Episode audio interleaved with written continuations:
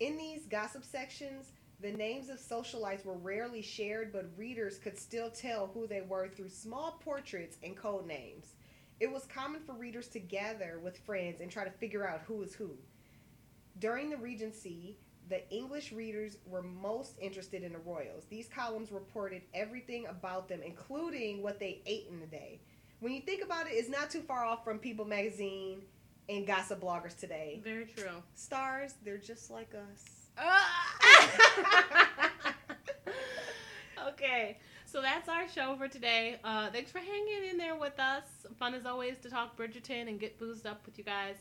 Shout out to our producer and my husband, Jeff. Thanks, Jeff. Thanks, Jeff. Love you. Um, be sure to tune in next Thirsty Thursday for more Bridgerton hot takes and delicious cocktails.